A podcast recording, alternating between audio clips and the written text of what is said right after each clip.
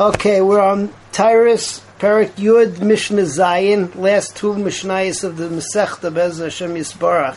So here, you, the first case in the Mishnah, um, you've got uh, a bar full of wine, full of oil, and somebody is going bucket by bucket, taking out the wine, taking out the oil. Um, problem is, is that when he takes out the bucket, he notices that there's a sheretz inside. And so the shaila is, um, how much of the wine do you have to assume is tame because of that sheretz? So halacha is is that if it's in the first bucket, so then all of the wine is tame because miman of shach. If it came from the well, so then all the all the wine in the well, all the wine in the well is going to be tame. If uh, if if it was in the bucket, then when he puts the bucket into the well so then that's metame all the wine in the well anyway. Uh, that's if it's in the first bucket. If, uh, however, if it's after that, uh, let's say the last bucket, the last bucket, so then we're only going to assume that the last bucket is going to be tame, and you don't have to be chayshish for anything, uh, anything other than that. Um, this is all true if um, what's it called? This is all true if you're taking it out by uh, if you're taking it out bucket by bucket. But let's say that you have a bunch of buckets and you have this one bucket that you draw all the water and you pour it into the various buckets. And in one of these buckets um, that you pour it into, you see a sheretz. So then you only have to worry about that bucket. You don't have to worry about any of the other wine. It's always that way. Another halacha is that if you have a matzav where the where the well was always covered and you always check the kalim, and you know that there's only one way that the sheretz could have ended up in any bucket, and that's if it came from the well itself. So then you know that everything is tame. So that is Mishnah Zayin. Hazolef as a bar, somebody who who uh, empties a bar, nimtza sheretz b'rishaina. If you find the sheretz in the first bucket, kulam tameyos. So then all of them are tame. Um, the last one, he tameya v'kulam tahiris, so then just the last bucket is tame, and the rest of them are tohar. Emasai, when is this true? Bizman true zayleif b'cholachas v'achas. This is only when uh, when you when you when you draw it bucket by bucket, and you have each bucket um, has its own wine.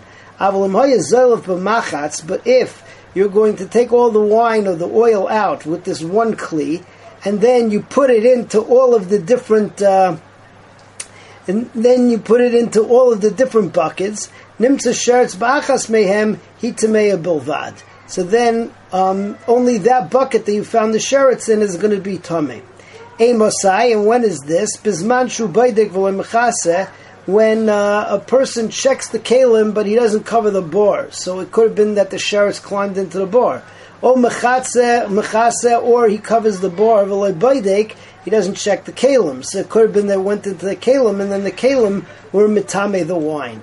But if you know that you check the kalim every time, and that the that the the bar was always covered, and then you find a sheretz in the chavis, then hakol tame um, then you know that everything is tame. Uh, bor, if it was in the bar, hakol tame. But machatz, or if you find it in the machatz, hakol tame. Why? Because you know that the only place that it could have come from is in the bar itself, and it was there before you started this whole process. There was a sheretz inside of the bar. Okay, moving on to Mishnah Ches, the last Mishnah of the Masechta. So first of all, we talk about different places in the wine press, the olive press, um, that have a din of a Rishus Rabim, Rishus Yachid. Again, it doesn't have the same din as Shabbos. It just means a place where there's going to be a lot of people around.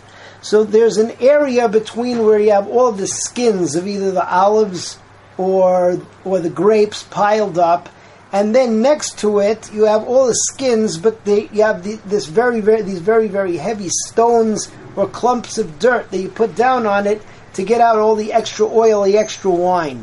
Um, in order to move these very heavy stones and clumps of dirt, you need a lot of people. So that area between the skins and the dirt, so that's considered to be a Rabim.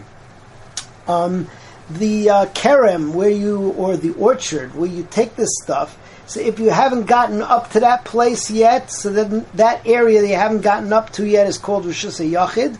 The area that you've passed is called Rishus Rabim, provided that you have a way of getting in and getting out in that area, because a lot of people will be going back and forth.